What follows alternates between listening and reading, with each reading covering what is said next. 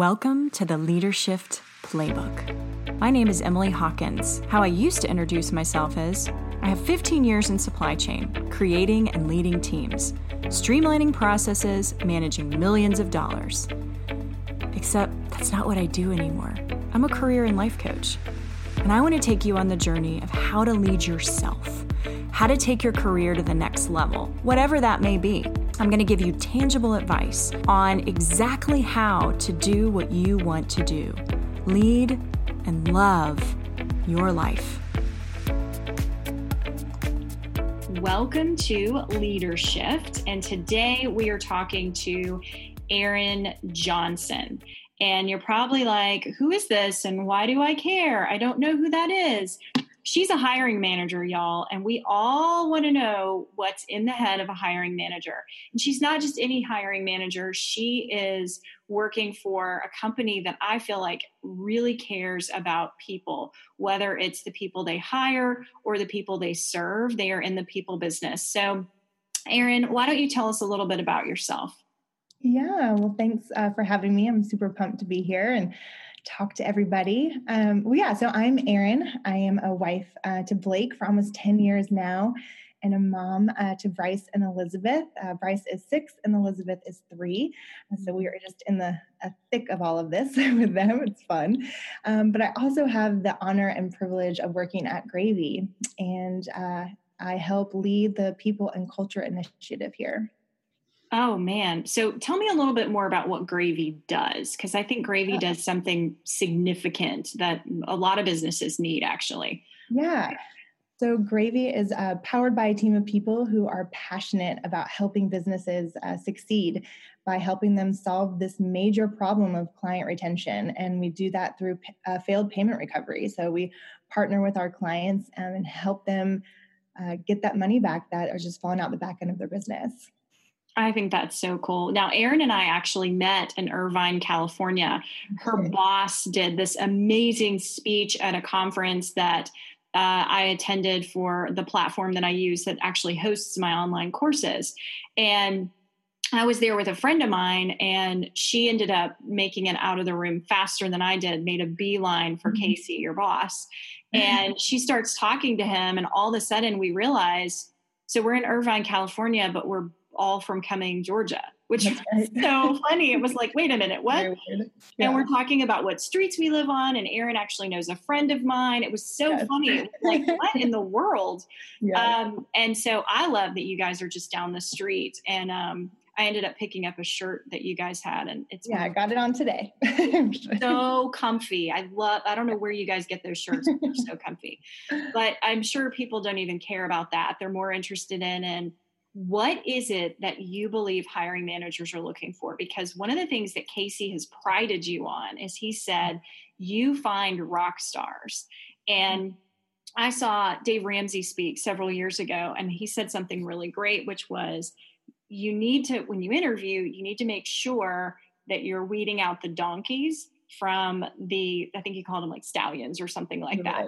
And um, so what are you, per, what are you looking for when you're looking for hiring anyone really?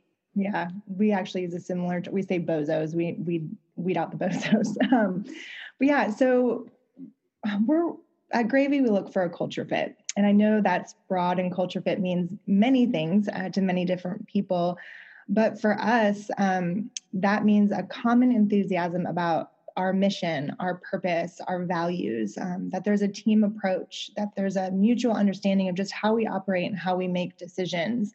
Um, I think the success in that, or how we, you know, really find that in the process is because our hiring process, which we call the gauntlet, um, it's it's super defined. So each step in the process is based around a core value. So we know that step one is based around core value one. We know that, you know, that's the objective. That's what we're looking for, to see if there's an alignment with that core value. Each one of our team members is assigned questions based on that. So they know where they're coming into the interview looking for. Of course, we're assessing skills and making sure that, you know, they can get the job done, but is there an alignment there where we can work together, we can collaborate? Um, and a lot of that comes through those conversations around the core values.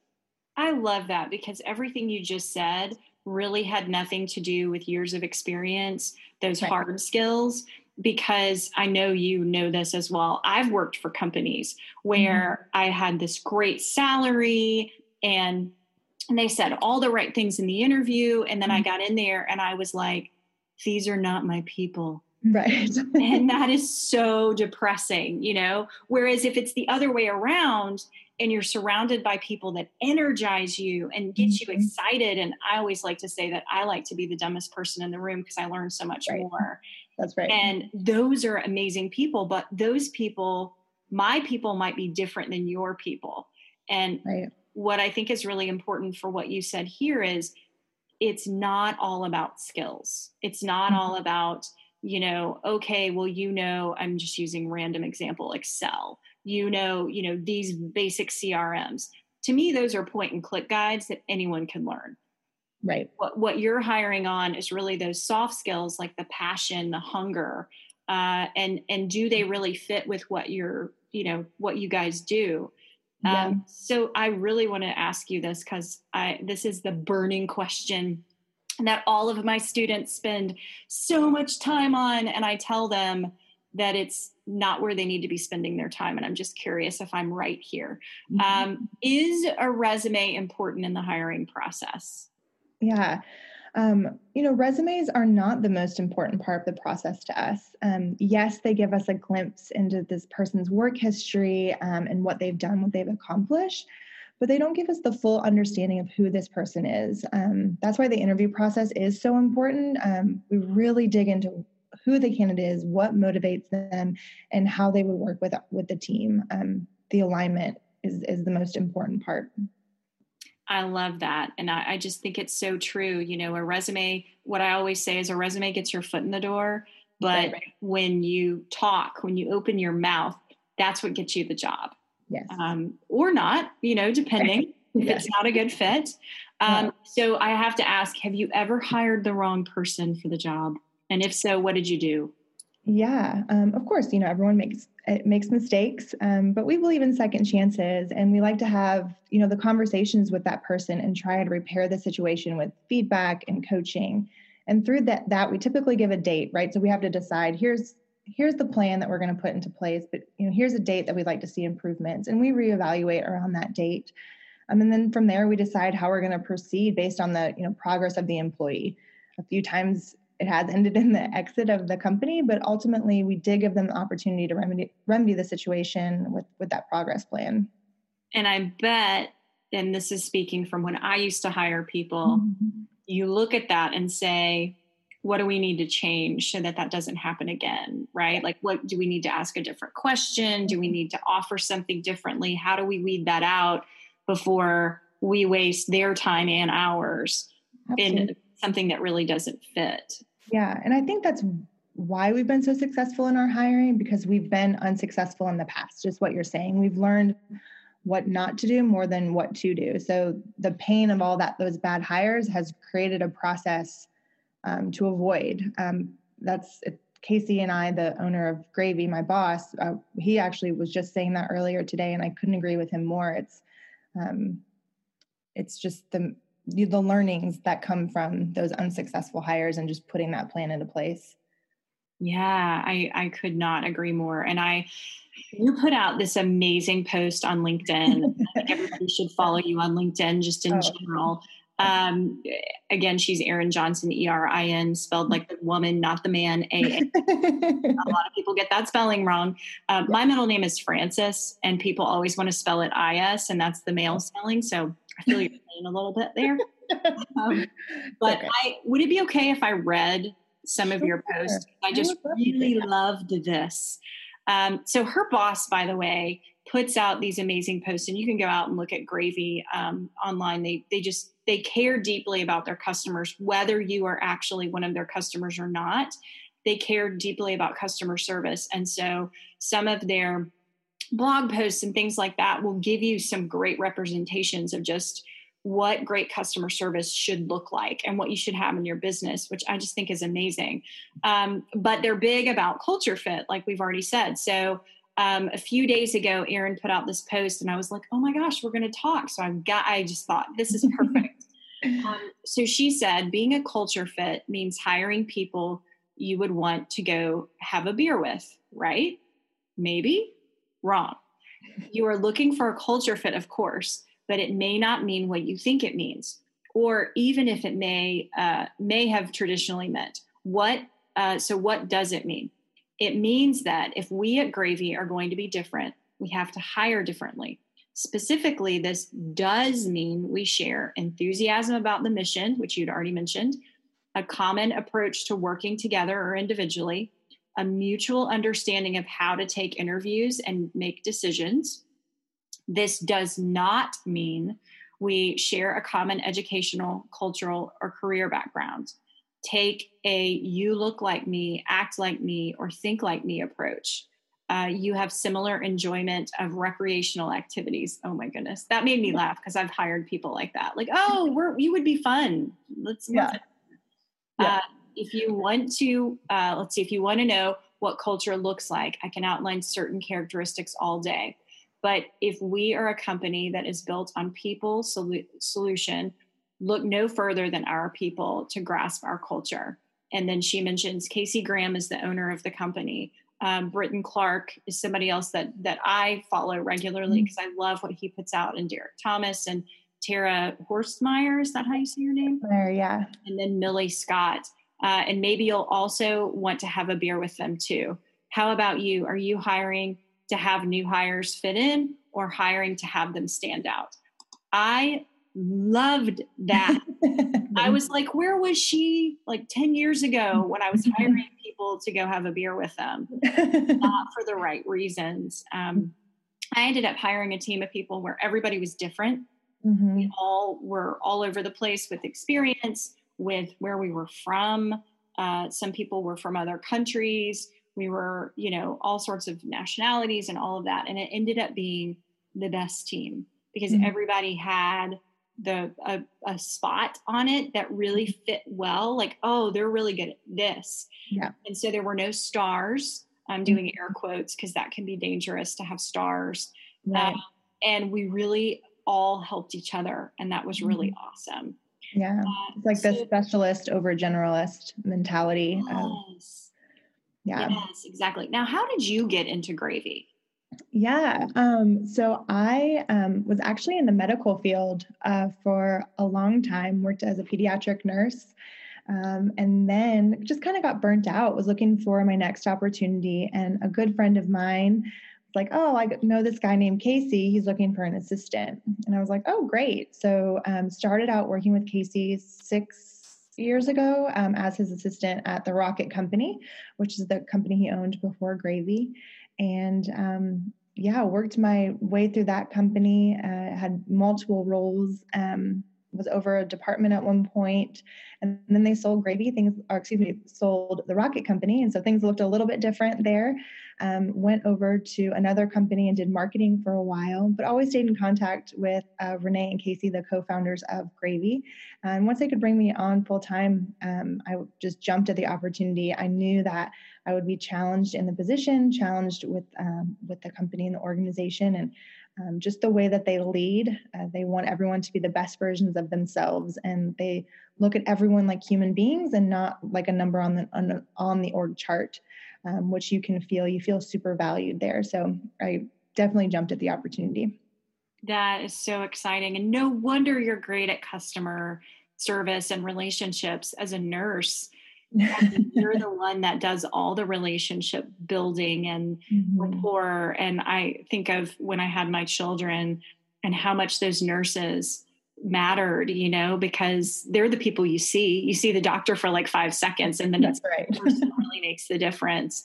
And um, so that makes perfect sense to me that you're now in a role and, and also drawn to Casey, who clearly cares very deeply. I mm-hmm. loved some of the things that he put out when there were, there was the whole loan process that was going on, mm-hmm. um, how to get your loans and all of that. I, I wasn't in one of the categories where I needed that loan, but I thought, what a great thing to share with people, you know, just from a small business perspective. How do you get those loans? What should you push on and change and all of that? And, and you know, what else I love is that I love how he productively complains. And what I mean by that is he'll tell you something that's broken, but then he talks about either how Gravy is striving to fix it or how he personally is fixing it or what his thoughts are on it, and then kind of opens it up to, what do you think? Is this really a good thought or whatever? So it can be a little controversial, but I love that he's not just throwing, you know, empty things out there like, I don't like this process. Who could fix this? Mm-hmm. You know, it's, Absolutely. It's really, really cool. Yeah. I love that. Yeah. And that's one of the core values of, of Gravy. We um, confront with care. We bring the problems to the table, but we know that the solution's in mind.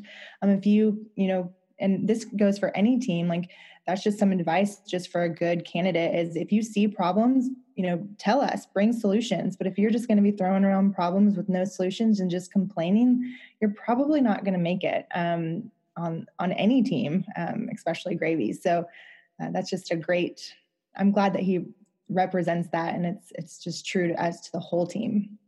I'm a huge fan of see it, solve it. Yes. Um, there's a million seers and only a few solvers. Right. And it's amazing when you're like, well, what, what would you recommend? And people are like, oh no, I don't know. I don't know. Right. I'm busy.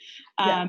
And that I feel like is so important in any organization. And and then when you're a part of the solution, you feel more married to the company because right. you listen to the solution. And, and mm-hmm. I also feel like when you share those things, when you productively complain, that I call it that because yeah. I yeah. feel like it's productive because one, you're giving your thought mm-hmm. and the background and context. You're mm-hmm. giving a solution. But then when you share it with other people and it's not something that's just like in a bottle or whatever, mm-hmm. it's you get the opportunity to have people poke holes in it, which is right. where great ideas really come from. Absolutely. And that that's what makes a great leader is empowering your team to feel comfortable to come to you with those things. Like mm-hmm. just because it's the way we've done it forever doesn't mean that's how we're going to continue to do it or how we're going to continue to scale. So having a, a leader in place that's empowering their team to poke holes in the process, bring up new ways of doing things. Um, it could land on the, on the next big idea. I love that. So how can candidates best prepare for a leadership role? Yeah, that's a really good question. Um, for me and Gravy, really, it's communication skills are key, um, especially in a work environment that's remote. So Gravy is a mostly remote company. We have a base of people here in the Atlanta area, but um, the ability to communicate effectively and clearly to your team is hugely important in the success of any, any leadership role. Um, I would also say that building a relationship with your team um, so they know that they can trust you when it comes to decision-making. Um, the best leaders that I've had personally worked for, um, I've trusted because they were transparent with their decision-making. They made sure everyone was on the same um, page. And um, another value is just treating people like humans. Um, so, so often it's just you're another team member or, you know, but I want my team to know that I see them as a person. They have a family, they have friends, they have stuff outside of work. Um, so being valued and seen as a human being is, is a huge success, in my opinion, as a, a skill to have as a leader. I love that. I love that. There's so much about communication. I feel like communication is the love language yes. of the workforce. And if you don't communicate in the right dialect, because some mm-hmm. people prefer emails. You know, I used to work for an organization where we got sued a lot. Um, not because, not because we were doing anything wrong, but uh-huh. because we were, I was, it was an insurance company. So sure. that's what happens. And so it was incredibly important to have everything in email. And so I was the queen of somebody walks in my office and tells me something and I'm like, go send me an email about it. Um, but then other companies, it's it's more about let's pick up the phone, you know, mm-hmm. and have that conversation um, mm-hmm. instead of the audit trail that I was always trying to keep. Uh, but uh, I'm really glad I'm not doing that anymore. That was not fun. That was not a fun job. I, I basically, when people came to talk to me, it was always about what was going wrong.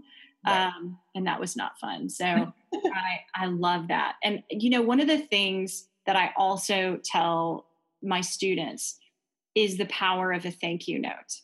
And oh, yes, one of my favorite things that Casey actually mentioned in that Irvine conference, uh, he handed out uh, blank pieces of paper to everyone with um, with an envelope. Cam, mm-hmm. if you are listening, I'm not going to mention your last name, but you received my thank you note. um, and because Casey told me he was going to mail it, it got spilled with water, so it looked like somebody ate it. I was like, I'm so sorry. Um, but anyway, uh, it was such a powerful exercise. He actually said, when was the last time you thanked your customers? I want mm-hmm. you to think of a customer, you know, that you've worked with, a client recently, like ten years ago, didn't matter, and write him a thank you note. And he turned on this music, and it was like, oh, it was like the type of music that makes you want to cry. So it was like, we're all in this space, this headspace of like gratitude and happiness. And it was so great. I just thought that was such a great exercise. And I pride myself on making sure in the interview process that people are doing those as well, because a handwritten thank you note is not something you see every day. Um, no. Is that, do you still not get people writing thank you notes, or, I mean, um, as far as like the interview process from candidates? Yeah. No, that's, it does not happen often. Um, we have had a handful of people do that in, in the Gravy's three years old. So we probably had a handful in three years. We get a lot of email thank yous that are, you know, just thanks for your time and look forward to talking to you again. But um, my favorite and most memorable are those thank the handwritten thank you notes. Um, specifically, I remember one candidate wrote, and she told me what she learned um, in the process, which was fantastic feedback. Um, so she wrote specifically about the interview that we had together, what she learned about the company, what she learned about the role, and then what she took away from that um, to apply, which was just so I, I loved that. Um, just learning from her of what kind of we could do better in the process um, and what she took away from it. So it was just value for both of us, which I appreciated so much.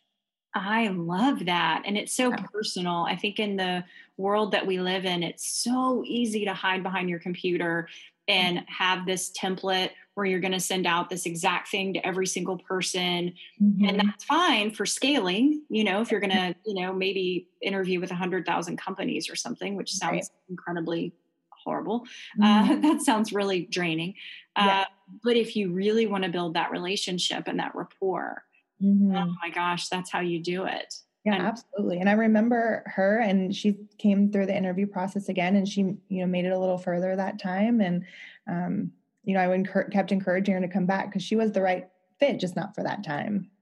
Isn't that funny? Because I feel like that happens too, where maybe not the right role, you know, or, or something like that. I, mm-hmm. I know when I was in the corporate world, I had employees that I could tell were amazing people mm-hmm. and had great skills, and they were in the wrong role.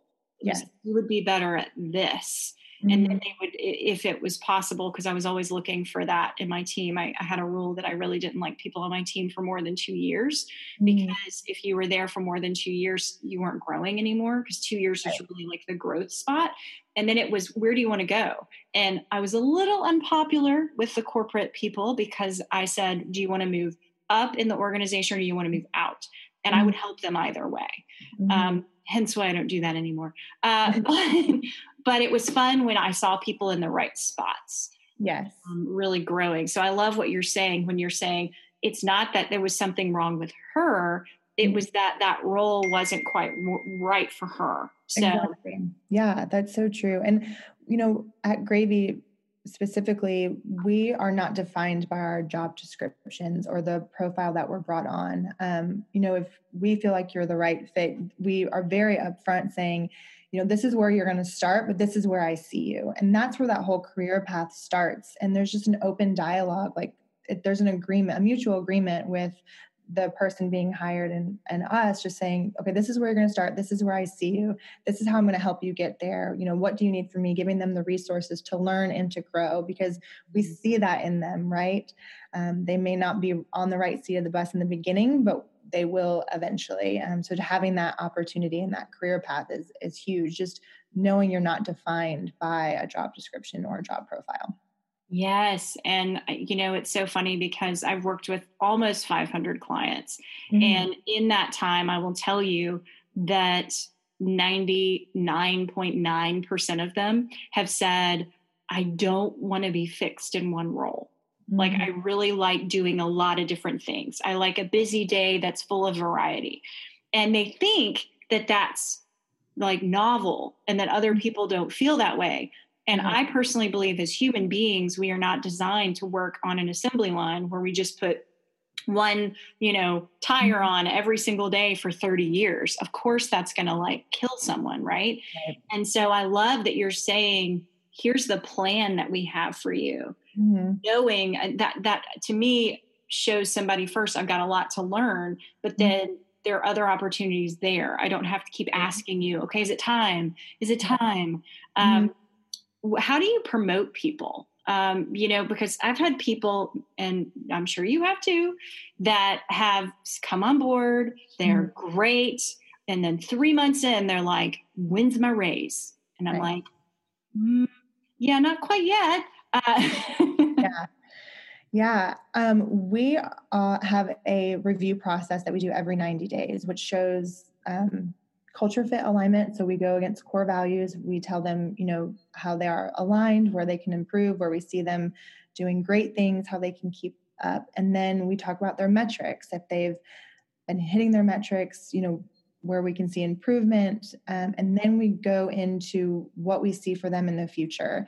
This just, again, gives clear lines on how they're going to get to where they want to go. And then we listen to their feedback too, of maybe that's not the path that they want. Maybe they really love something else. So how can we make that work?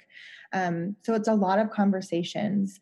We know when positions are about to open up, we always give that to the team first. And that could be a promotion for some. It could be a lateral, lateral move for others. Um, so anytime there's an open role, we give it to the team first, let people apply. They still go through the same type of interview process, but a lot of people get promoted that way, um, through just opportunities that we see where leadership is needed. I love that. And another thing that I hear a lot is there's this misnomer that only millennials care about feedback. But mm-hmm. I will tell you, my client base is mainly like forty-eight year olds up to like sixty-five year olds. Mm-hmm. They want feedback too. Everybody wants feedback. Sure, absolutely. And I think it's more commonplace to be able to ask for that now. Mm-hmm. Many years ago, when maybe some of these people that are sixty-five were in, you know, first starting out, mm-hmm. you didn't ask for feedback, right? You you didn't do that. So I really think that that's really the difference, is that uh, millennials are more comfortable asking for it, mm-hmm. but we all want it.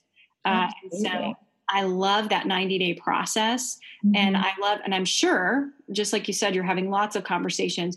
You're not waiting those ninety days to have some like conversation about, well, you know, sixty days ago, I didn't really like that you did this. Like, no. No, that's why meeting rhythm is so important. Um, having one-on-ones with your manager, going over those things weekly, um, is so important, and having that open dialogue, um, just so there isn't any surprises. Everyone knows where they stand.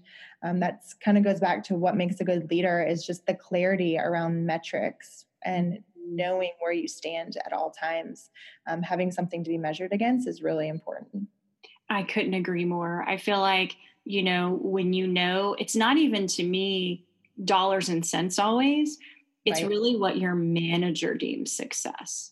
Sure. Because if they don't, if you could say, well, I saved us a million dollars. And, you know, I'm going to use Casey as an example, because you saved the company a million dollars, but maybe you pissed off like a hundred people to do that. And I could see him being like, that doesn't really fit our core values. Like, thank you for saving the money, but now we're actually going to have to spend more money to retain people and bring them back. And so that's really not what we're all about. No, that's, that's right. We call them curiosity conversations. So using that example that you just had, if they're like, oh, I just saved a million dollars. Well, it's like, I was just, you know, wondering wh- why did we, why did you do it that way? What was your thought process in that? Trying to really understand the why behind it. Cause that just, it opens up so much, instead of just being quick to judge, um, just being curious on their thought process and the why. Cause then you can take that person from that into leading them into your way of thinking, or why you're, you don't agree. Um, if that makes sense. I love that. I, I heard something on Brene Brown's podcast. I'm mm-hmm. loving her podcast. It's so, yeah, so good. I, I'm, I follow it too. uh, she did one, and this was like one of the first ones that she did, um, which was like what I was hanging, clinging to when quarantine started. Cause I'm like, I need some variety. I need something. Um, but she said, I think it was one of the people that she was talking to, that everything that anyone does is done out of love. Mm. And if you can think about that first, which it's easy in some cases, and she uses political as an example where it's really hard when you think of political things, which I don't want to get into here, but uh, how, well, I'm on one side of the fence and right. the people that are on the other are doing that for like horrible reasons, you know? Mm-hmm. And I think in the workplace though, that can happen too, where you're like, oh, they're power hungry or they're rude to this person because they're trying to step on them to get a promotion. And honestly, that's probably not what was happening. So mm-hmm. having that curiosity conversation is so smart to say, what, what's really behind this? Because mm-hmm. I know in my head, I've had thoughts of, well, maybe that's what was going on. And then come to find out that's not at all what was going on. Um, right. So that's a really smart way to get the right information and not scare people as well. Because if you handle that conversation the wrong way, then you actually kill curiosity. Exactly. That's, exactly. gosh, that's so true. And it just creates such a healthy culture, um, in my opinion. Um, and you're going directly to that person instead of going to the person sitting next to you. But can you believe so-and-so just, you know, did this or did that? It's like, no, you're going to go directly to that person. You're going to have this curiosity conversation, because then it just squashes any stories you're telling yourselves or the stories that are being made up around. It's like, you know, the facts. Yes, exactly.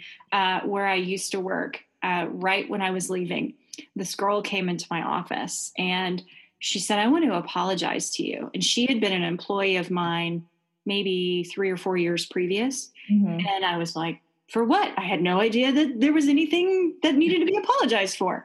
And she said, uh, I thought this whole time that you wanted me off your team and that you didn't like me. And I didn't realize that behind the scenes, you were talking to her current boss and getting me promoted. And that you were, you were moving me into what was such a better fit for her, by the way. Yeah. And she was like, I just wanted to apologize for ever thinking that. And I thought, you know, that's so funny, because that's all I ever wanted, was for somebody to be in a position where they grew and they loved what they did. Yeah. And that was the goal, you know?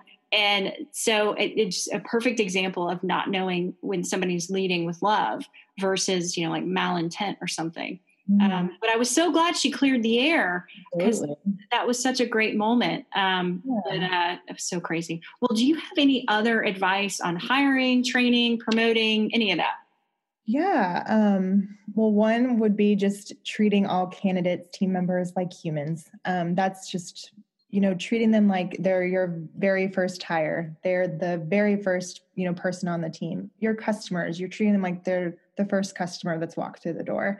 Um, having a team that feels valued and loved, um, that is what's going to make a successful team. Uh, they're all going to be linked arms following you in the, in the right direction. As far as hiring process, I think a big learning for us was having a defined process. Um, we knew the outcomes for each one of those interviews. Um, having those planned ahead of time is Uh, so important. And the candidate feels that too. They feel like they're going through a well-organized um, process, and they know that they're going to have a great onboarding experience because they had a great hiring experience. So having a well-defined process um, is so important, knowing what the objectives are for each interview. So that way you are hiring towards the right things. I love that. I, that's so true. And, and I know um, something that I keep seeing over and over again is um, employee, or I should say candidates, interview candidates getting ghosted. Oh, yes. Um, and that's the worst. And I, I know that Gravy would never ghost people. I know you, you just own up to the hard conversation of this isn't going to work, or, mm-hmm. you know, this has been put on hold. Cause I know a lot of things have been put on hold, mm-hmm. but there's nothing worse, because I've been on the phone with people who have cried to me about mm-hmm. being ghosted, because yeah. they think it's all, what did I do wrong? What did I say? And nine times out of ten, it had nothing to do with them. It was the company just decided to freeze positions or whatever else. And I remember this one lady, I mean, she just bawled to me about, I ruined it. And she goes down this rabbit hole of what she said in the interview. And I'm thinking, this is perfect. This is what we've worked on. And everything you said is gold, you know? Mm-hmm. So she gets off the phone with me and she got a call and they had hired her. And so it was like, just give it a minute. Patience yeah. is a virtue. Um, and she just felt like they had ghosted her. And I was like, we do, I think it's like our most vulnerable moment when we're interviewing, because mm-hmm. it's almost like grade school where you're like, will you play with me? Will you be my exactly. friend? Yes. And that's so hard. And sometimes it's like, that's not your crowd, mm-hmm. you know, and, and knowing that can be, can be really hard, but mm-hmm. um, this was awesome. This was so helpful and so great. And in the show notes, I'm going to link up uh, about Gravy, because you guys just have great information for anyone. If you want just some feel-good stuff, mm-hmm. you need to follow anyone that works for Gravy. Um, get on the Gravy train. Gosh, that's like that's right. the worst analogy, terrible thing. I know. That's, that's, we love it. uh, well, I think that you guys are great. And I know that you uh, constantly are hiring new people because you're growing. Yeah. Um, and I also know that you have like a million people in line, like you have a waiting list out the door. Um, yeah. But at the same time, I think it's great. The thing about what you guys do, and the, one of the reasons why I wanted to interview you is because I ask for people to say, what is it that you want?